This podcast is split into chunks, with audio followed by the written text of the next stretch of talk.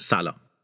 در تاریخ 4 اکتبر 1957 شوروی اسپوتنیک اولین ماهواره فضایی رو به مدار زمین پرتاب کرد و اجسام ساخت انسان برای اولین بار از فضای زمین خارج شدند.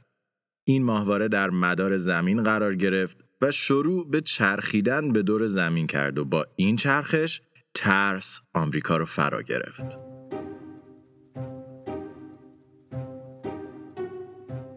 در اون زمان آمریکا و شوروی و بریتانیا تنها کشورهای دارای بمب اتم بودند و وجود جنگ سرد بین دو کشور خطر قریب الوقوع پرتاب این بمب‌ها رو بیشتر کرده بود. محققین ارتش و سیاستمداران آمریکایی که این تهدید رو خیلی خیلی جدی می‌دونستند در پی راهی بودند که بتونن بعد از حمله احتمالی کنترل خودشون رو روی کشور حفظ کرده و دووم بیارن. به خاطر همین در سال 1958 آژانس پروژه های تحقیقاتی پیشرفته یا همون آرپا رو تأسیس کردند.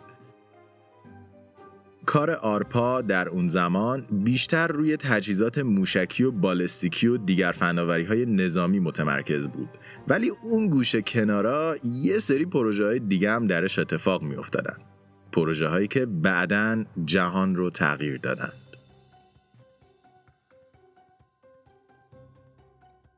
دنیای دیجیتال در وضعیت عجیب و غریبی قرار گرفته بود و کلی اتفاق داشت میافتاد. دستگاه های بزرگی به اسم کامپیوترها که داشتند راهشون رو به دانشگاه ها و مؤسسات تحقیقاتی باز می کردند و از اونها می‌شد برای کارهای پیچیده، محاسبات سخت و عملیاتی که انسان قادر به انجام دادنشون نبود استفاده کرد. این کامپیوترها گنده و پیچیده بودند و باید در اتاقهای مخصوص و توسط اشخاص مخصوص نگهداری می شدند تا نترکند و همین موضوع ارتباط با اونها رو سخت کرده بود. فرض کنید شما می‌خواستید یه برنامه رو به این کامپیوتر بدید. این برنامه ابتدا باید به مسئول نگهداری اون سیستم می‌رسید. از اون به کامپیوتر منتقل می‌شد جوابش گرفته می‌شد و این جواب دوباره به شما منتقل می‌شد. تازه این در صورتی بود که وسط راه اشتباهی رخ نده. مسئول یادش نره برنامه شما درست باشه کامپیوتر بتونه اون رو بخونه و بعد جوابش به دست شما برسه.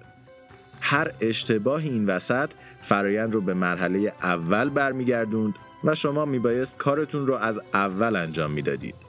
و در نظر بگیرید که این درخواست ها مثل الان نبودن و زمان انجامشون در حد چک کردن پیامک یا یه لیوان چای خوردن نبود.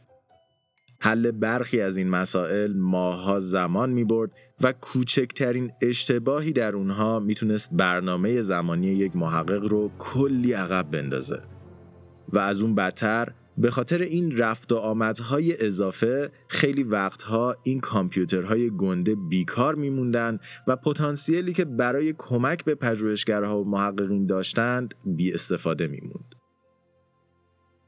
پس دانشمندایی همچون ریچارد فاینمن و جوزف لیکلایدر در اون زمان تصمیم گرفتن که دو تا کار انجام بدن.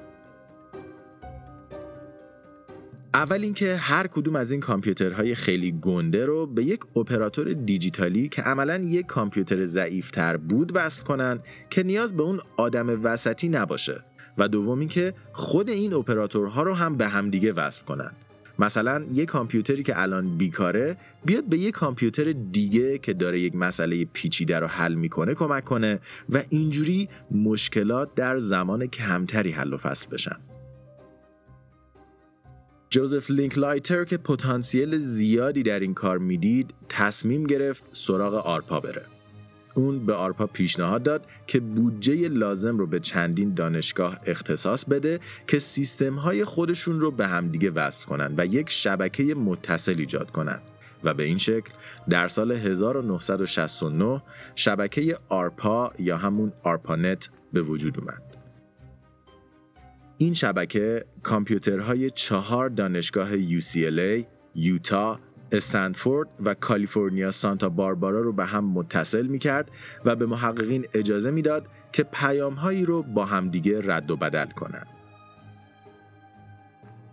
با گذر زمان و اضافه شدن کامپیوترهای بیشتر به این شبکه یک مشکل کوچولو به وجود اومد و اون هم جابجایی چیزمیزای مختلف بین این کامپیوترها بود. برای اینکه این موضوع رو بهتر درک کنیم بیاین به تلفن نگاه کنیم. شما هر موقع از تلفن خونتون به یکی زنگ می‌زنید دارین یک رشته ارتباطی با طرف مقابل برقرار می‌کنید و حرفهایی که می‌زنید از طریق اون رشته ارتباطی به کسی که پشت خطه منتقل میشه تلفن ها از تکنیک مدارگزینی استفاده می‌کنن. به این معنا که خط شما مستقیما وصل میشه به خط اون طرف و تا زمانی که تماس برقرار باشه این خط ارتباطی برقرار میمونه. قدیما این کار رو آدما انجام می‌دادن. یعنی به معنای واقعی کلمه خطتون رو می‌کردن تو اون یکی خط. ولی الان این کار خودکار و دیجیتال انجام میشه.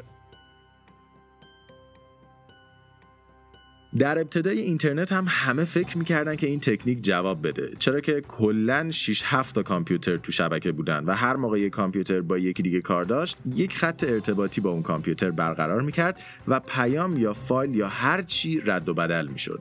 اما با زیاد شدن کامپیوترهایی که به آرپانت وصل بودن این کار سختتر و سختتر و انجامش پردردسرتر می‌شد. تا اینکه در یک اینترنت دیگه در یک کشور دیگه یه ایده به ذهن یک نفر رسید. در سال 1967 یه پروژه مشابه آرپانت در بریتانیا و توسط آزمایشگاه ملی فیزیک پایگذاری شده بود تا کامپیوترهای مختلف رو به هم وصل کنه. این پروژه بعدا ورشکست شد و کلا از هم پاشید. ولی پایه گذاراش یک سیستم جدید رو برای اشتراک گذاری محتوا رو شبکشون ابداع کردند که به نظر آمریکایی ها خیلی جذاب میومد سیستم انگلیسی ها packet switching یا راهگزینی بسته کوچک نام داشت. بذارین اینطوری بگیم که در سیستم مدارگزینی تلفنا بین هر مبدع و مقصدی باید یک جاده اختصاصی درست می‌شد. ولی در این روش همه اطلاعات می‌تونستن از یک بزرگ راه استفاده کنن و با دونستن مقصد نهایی مسیر خودشون رو پیدا کنن و تازه از اون بهتر فایلای گنده تیکه تیکه می‌شدن و بعد در مقصد نهایی به هم می‌رسیدن. به همین خاطر ترافیک کمتری در بزرگ راه ایجاد می‌شد. اما این بزرگ راه ها چی بودن؟ خب چه چیزی بهتر از خطهای تلفن که همه بهش دسترسی داشتن و به راحتی می‌شد ازش استفاده کرد. کامپیوترها از طریق خطوط تلفن به آرپانت وصل می شدن و فایل ها و پیام ها اونقدر در خطوط تلفنی جابجا می شدن تا مسیر خودشون رو در انتها پیدا کنن. حالا این مسیر چجوری پیدا می شد؟ در ابتدای آرپانت و زمانی که کامپیوترها کم بودند هر سیستم یک لیست از همه کامپیوترهای موجود و آدرسهای دیجیتالشون در اختیار داشت و مثل یک کتاب تلفن می‌شد آدرس طرف مقابل رو نگاه کرد و بسته مورد نظر رو براش فرستاد. اما با گذر زمان و زیاد شدن کامپیوترهای متصل به شبکه نگه داشتن آمار اینکه کی هست و کی نیست یکم سخت شد. هر روز یا آدرس عوض می‌شد یا کامپیوتر جدید اضافه می‌شد یا فلانی می‌رفت یا فلانی میومد و اینکه همه یه لیست از آدرس های همه داشته باشن تقریبا به یک امر غیر ممکن تبدیل شد. پس این وسط استنفورد در سال 1973 بزرگواری کرد و به عنوان 118 اینترنت کار خودش رو شروع کرد. در اون زمان تنها 60 کامپیوتر به این شبکه وصل بودند ولی تنها چند سال بعد این تعداد به بالای 100 سیستم رسید و از اون موقع هی بیشتر و بیشتر شد و از یه جایی به بعد بقیه هم شروع کردن اینترنت های خودشون رو درست کردن. مثلا شما و بچه محلاتون یه اینترنت داشتین شما و هم دانشگاهیتون یه اینترنت و شما و اعضای خانوادهتون یه اینترنت. یه جورایی اینترنت شده بود مثل گروه های تلگرام و واتساپ حالا البته نه به این شدت ولی خب می‌دونین چی میگیم دیگه مشکل این سیستم ها اینجا بود که هر کدوم به یه شکل و شیوه و با یک سری قوانین خاص خودشون نوشته شده بودن و به خاطر همین عدم همخونی امکان اتصالشون به همدیگه وجود نداشت. البته تا اینکه دو تا قهرمان آرپانت کارتاشون رو برای جهان رو کردن. اواسط دهه هفتاد دو محقق به نامهای وینسرف و بابکان در حال آماده سازی یک پروتکل کلی برای این شبکه های به هم متصل بودند. یک جور قانون اساسی برای این جهان جدید که شبکه ها با پیروی از اونها می‌تونستن منظم بشن و یک زبان یکسان داشته باشند که بتونن با شبکه هایی که اونها هم از این قوانین تبعیت می‌کردند ارتباط برقرار کنند. این مجموعه قوانین TCP/IP یا مجموعه پروتکل اینترنت نام گرفت و چهار بخش اصلی داشت. لایه کاربردی، لایه حمل، لایه اینترنت و لایه پیوند. لایه کاربردی در اصل میگه که شما چطوری دارین با اینترنت کار می‌کنین. مثلا FTP برای انتقال فایلای سروریه POP یا IMAP برای چک کردن ایمیل هستند و معروفترینش HTTP برای رفتن به وبسایت های مختلفه که البته خودش یه داستان جدا داره. لایه بعدی لایه حمله که میگه اطلاعات از چه دروازه یا پورتی و با چه شیوهی قرار جابجا بشن. مثلا اکثر اطلاعات روی سایت که در HTTP هست از طریق پورت 80 جابجا میشه. بعد از اینکه اطلاعات از دروازه رد شدند، توسط لایه حمل تیکه تیکه میشن و با تکنیکی که یکم بالاتر توضیح دادیم، مسیر خودشون رو آغاز می‌کنن. در اینجا روی هر تیکه یک برچسب زده میشه که تقریبا مثل دستورالعمل درست کردن لگو برای کامپیوتر مقصده. مشخصات کامپیوتر مقصد اما در لایه بعدی یعنی در لایه اینترنت قرار داره که عمدتا آی ها هستند. این آی ها مثل آدرس مبدع و مقصد عمل می کنند. IP ها قبلا IPv4 بودن که چهار تا عدد مختلف بود که با نقطه جدا می شد ولی الان که اینترنت اشیا اضافه شده و تعداد اشیای متصل به اینترنت روز به روز داره بیشتر میشه این سیستم کم آورده و در حال تغییر به IPv6 هستش. سیستمی 128 بیتی که خب امکان ذخیره آدرس های خیلی خیلی خیلی بیشتری رو به ما میده. و اما لایه آخر درباره شیوه ارسال و همچنین رسیدن به مقصد فیزیکی نهاییه. چرا که مثلا کل سیستم خونه شما ممکنه با یک آی مشخص بشه و لایه پیوند با آدرس هایی همچون MAC که مختص به هر دستگاه فیزیکیه به اطلاعات کمک می‌کنه مقصد نهایی خودشون رو پیدا کنن و به جای گوشی شما مثلا به کامپیوتر باباتون نرن. فکر کنین؟ بگذریم. اوایل دهه 80 آرپانت این مجموعه قوانین رو در سیستمش پیاده کرد و امکان اتصال شبکه های دیگر رو هم به این مجموعه فراهم و استنفورد رو بیش از پیش بدبخت کرد. دیگه اونقدر کامپیوترها زیاد شده بودن که حتی استنفورد هم از پس نگه داشتن آدرساشون بر نمیومد. پس آرپانتی ها ناچار شدن یک سیستم دیگر رو ابداع کنن که DNS یا سامانه نام دامنه نام داشت. یه جور دفترچه تلفن خودکار که خودش با خودش کار می‌کرد و می‌تونست آدرس ها رو به IP ها تغییر بده و یه جورایی اونها رو به آدرس های پستی تبدیل کنه.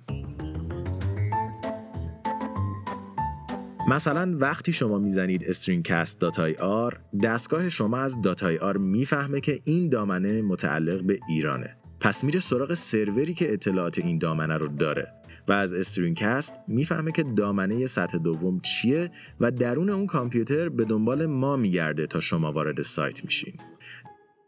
DNS میشه سروری که وظیفه نگهداری این آدرس ها رو به عهده داره. با درست شدن DNS شما تنها باید آدرس رو بزنید و پیدا کردن مقصد وظیفه DNS میشه. مثلا شما نمی‌دونین که این اپیزود پادکست الان روی کدوم کامپیوتر جهان ذخیره شده. شما تنها آدرس فید ما رو داشتین که آدرس فایل رو توی بلوبری داشته و دی که این آدرس فایل ما رو به یک شماره قابل خوندن تبدیل کرده با اتصال به یک سرور در یک گوشه جهان این قسمت رو براتون دانلود کرده.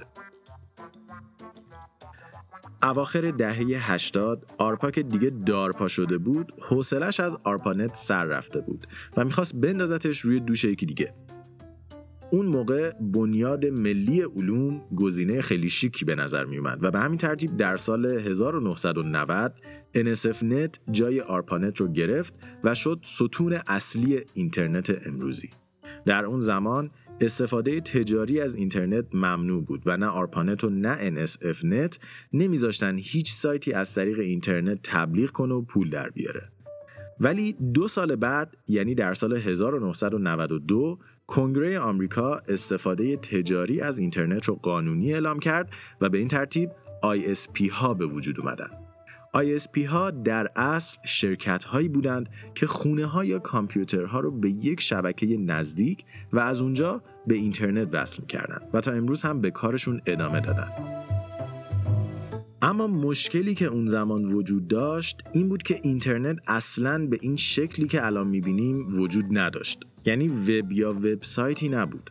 الان خیلی ها وب و اینترنت رو با هم قاطی می‌کنن ولی این دوتا در اصل خیلی خیلی با هم فرق دارن.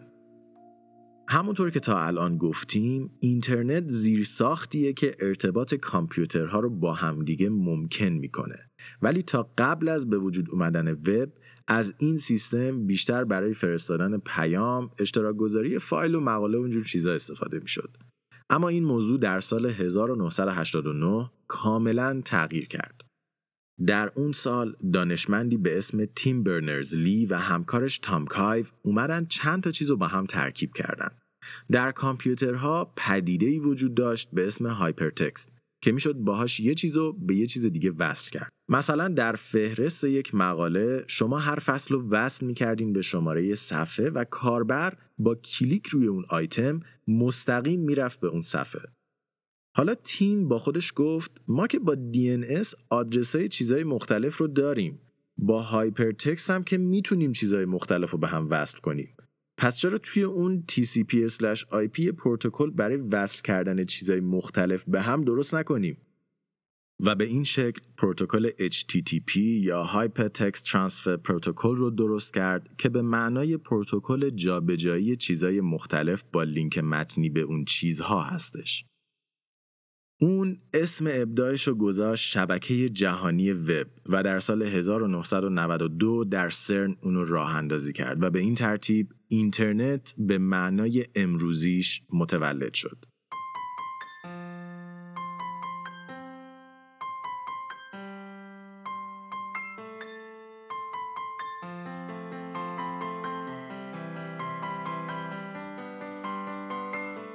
شما دیگه می‌تونستید بزنید http www.stringcast.ir و وارد سایت ما بشین. البته با این تفاوت که اون موقع سایت ما نبود. آر هم نبود. بگذاریم. این سیستم تقریبا تا الان پابرجا مونده و تنها یک سری تغییرات کوچیک داشته. الان خیلی از سایت ها به جای HTTP از HTTPS استفاده می‌کنن که نشون دهنده اینه که ارتباط شما با سایت کاملا کدگذاری شده و امنه و دیگه هیچکس از www استفاده نمی‌کنه چون اکثر DNS ها می‌دونن که وقتی می‌زنین stringcast.ir منظورتون همون سایت ظاهری استرینگه. در اون زمان کامپیوتر به وسیله دایلاب به اینترنت وصل می شد. در سیستم دایلاب ارتباط شما مثل تماس تلفنی بود. برای همین وقتی که به اینترنت وصل بودین نمی‌شد به کسی زنگ بزنید. این خیلی زود در جهان البته از کار افتاد و یه چیز دیگه جاش اومد که DSL نام داشت. در DSL شما همچنان از خطوط تلفن استفاده می‌کنین ولی امواجی رو میفرستادین که دیجیتال بودن و جنسشون فرق داشت. پس دیگه خط تلفنتون مشغول نمی‌شد. در ایران اگه یادتون باشه ما به جای DSL ADSL داشتیم که خب یه ورژن از همین تکنولوژی و نامتقارنه. یعنی سرعت دانلود از سرعت آپلود بیشتره. سایت ها مثل چی شروع به رشد کردن و سرمایه گذاره که خیلی از اینترنت ذوق داشتن مثل چی پول توش ریختن و روی هر سایتی هر چقدر احمقانه سرمایه گذاری می‌کردن. شما ایدهتون این بود که جوراب به عنوان حیوان خونگی بفروشین. بفرمایید این 5 میلیون دلار مال شما. می‌خواین یه سایت بسازین که کلاغا بتونن با همدیگه آشنا بشن؟ بفرمایین اینم 10 میلیون دلار. خلاصه این سرمایه گذاری های احمقانه اونقدر انجام شد که در سال 2002 این حباب ترکید و کلی از سایت ها ورشکست شدن. سایت pet.com در کمتر از 300 روز 300 میلیون دلار سرمایش را از دست داد و مثل خیلی از سایت های دیگه که کاملا سوختن به تاریخ پیوست. اما از درون خاکستر این سایت ها ققنوس های وب امروزی ظهور کردند و سایت هایی مثل گوگل و آمازون برگشته و با قدرت به کار خودشون ادامه دادن. قیمت هر سهم آمازون که بعد از ترکیدن حباب تا 7 دلار کاهش پیدا کرده بود امروزه بالای 1700 دلار قیمت داره و یکی از ارزشمندترین شرکت های جهان به حساب میاد. در ابتدای وب ارتباط کاربر و وبسایت خطی بود و شما فقط یک مصرف کننده در مسیر یک طرفه بودید.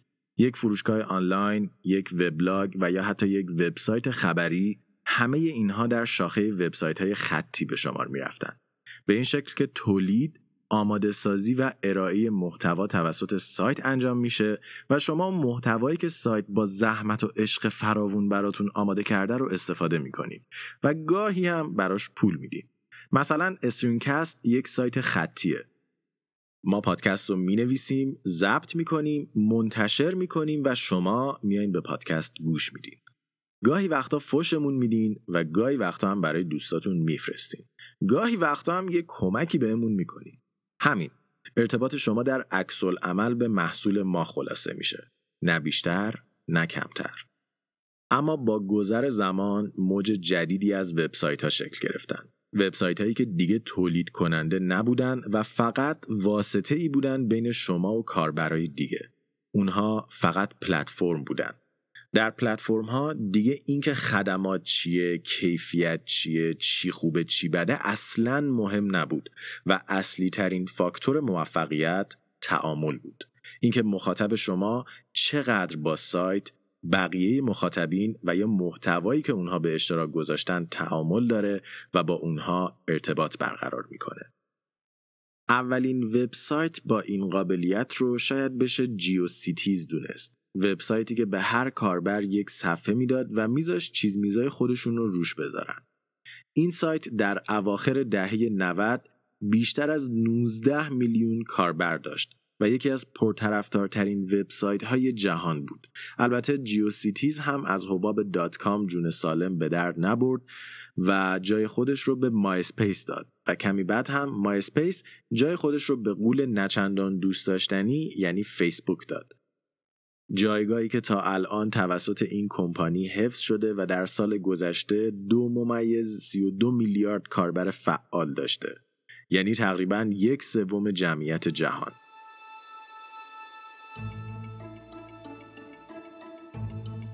وبسایت های پلتفرمی اکثرا رایگانن چرا که واکنش مخاطب نسبت به چیز میزای مفتکی همیشه بیشتره و به جز اون این سایت ها اصلا چیز خاصی رو تولید نمی‌کردن که بفروشن یا سرویسی رو ارائه نمی‌دادن که ازش پول بگیرن. پس برای دووم آوردن در مارکت شلوغ و رقابتی اینترنت ناچار شدن طریقه درآمدزاییشون رو عوض کنن. این سایت ها شروع به استفاده از اطلاعات کاربرا کردند تا اونها رو بهتر بشناسن و بعد از این اطلاعات استفاده کردند تا چیز میزای مختلف رو براشون تبلیغ کنن. البته اینا رو در پسا حقیقت بیشتر توضیح دادیم. پس بیاین ازشون بگذریم. با سریع شدن اینترنت و افزایش داده ها دو تا مشکل بزرگ به وجود اومد که یکیش جواب نداره ولی اون یکی جواب داره. مشکل بی جواب ما بیطرفی در این سامان است.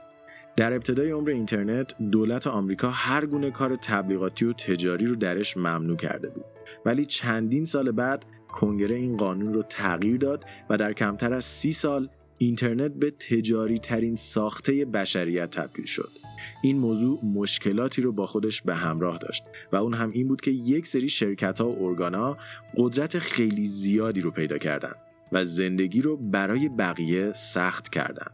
در قانونی که به تازگی در آمریکا تصویب شد تأمین کننده های اینترنت یا ISP ها حق این رو پیدا کردند که اولویت ترافیک رو به خواست خودشون تغییر بدن.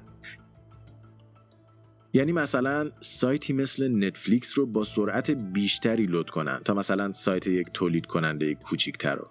و این به عبارتی امکان خرید اولویت رو برای شرکت ها فراهم کرد. اینترنت از ابتدا جایی برای برابری و حتی رقابت آزاد بوده ولی با این حرکت قولهای وب حاکمیت خودشون رو بر این فضا تثبیت و امکان رشد شرکت های کوچکتر رو غیر ممکن می‌کنن. در ایران هم این قانون به نوعی وجود داره و اون اولویت ترافیک داخلیه در حالی که نقض قانون برابری نت آمریکا یک حرکت سرمایه داری بود قانون اولویت ترافیک ایران هم یک حرکت ملیگرایانه ناسالمه. بله وجود فرصت رشد برای وبسایت های داخلی خیلی خوبه ولی اینکه این در ازای گرفتن حق برابری استفاده از وبسایت های غیر ملی باشه نه. و در تضاد کامل با ایدئولوژی اصلی وب هستش. اینکه اکوسیستم استارتاپ در ایران رشد کرده خوبه ولی اینکه با سوبسید ترافیک و فیلترینگ کفه ترازو رو به سمت اونها سنگین کنیم در نهایت مانع پیشرفت اونها میشه و به اینجا می‌رسه که تقریبا هیچ کدوم از کسب و کارهای ایرانی نتونستن در فضای بین المللی حضور پیدا کنن.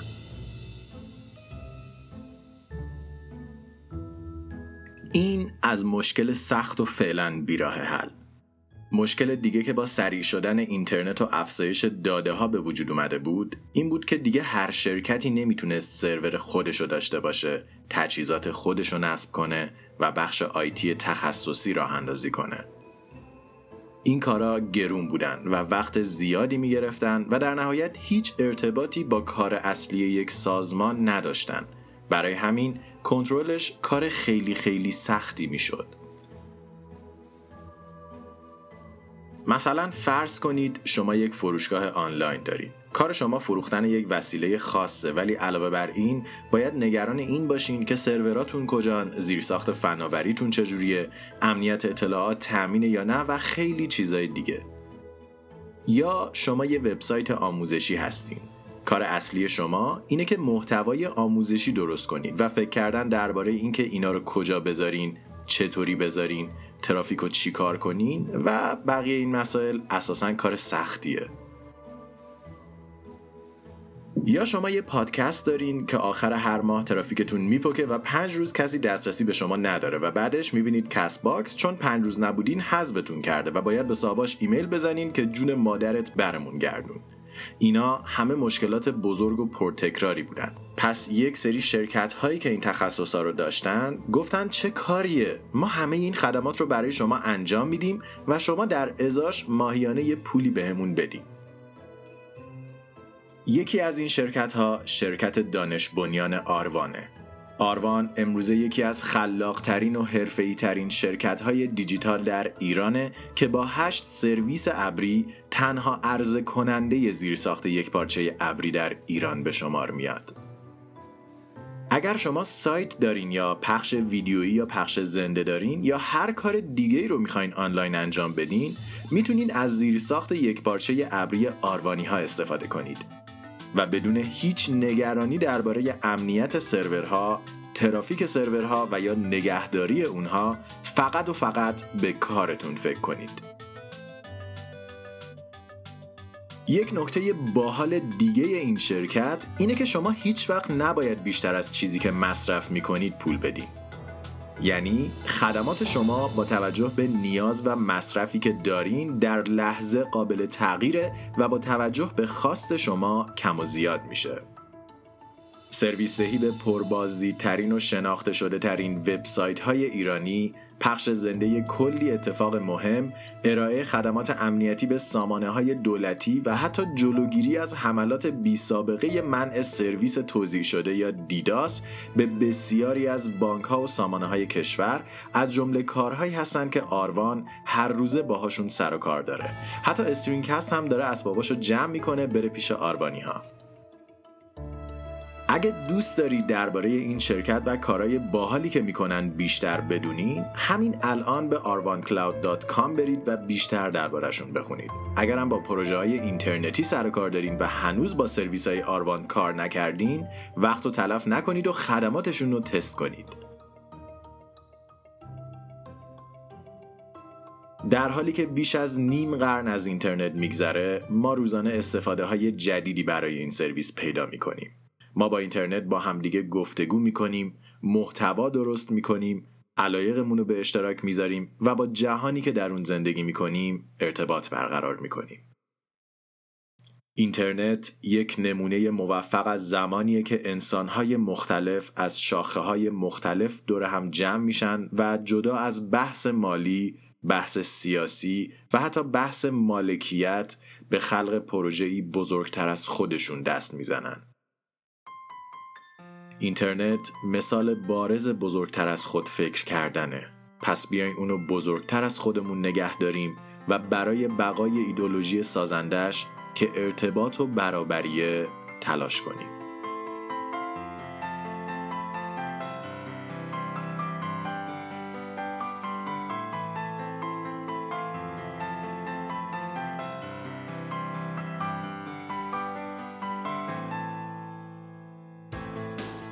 استرینکست توسط من رضا حریریان و شاهین جوادی نژاد تهیه و ساخته شده.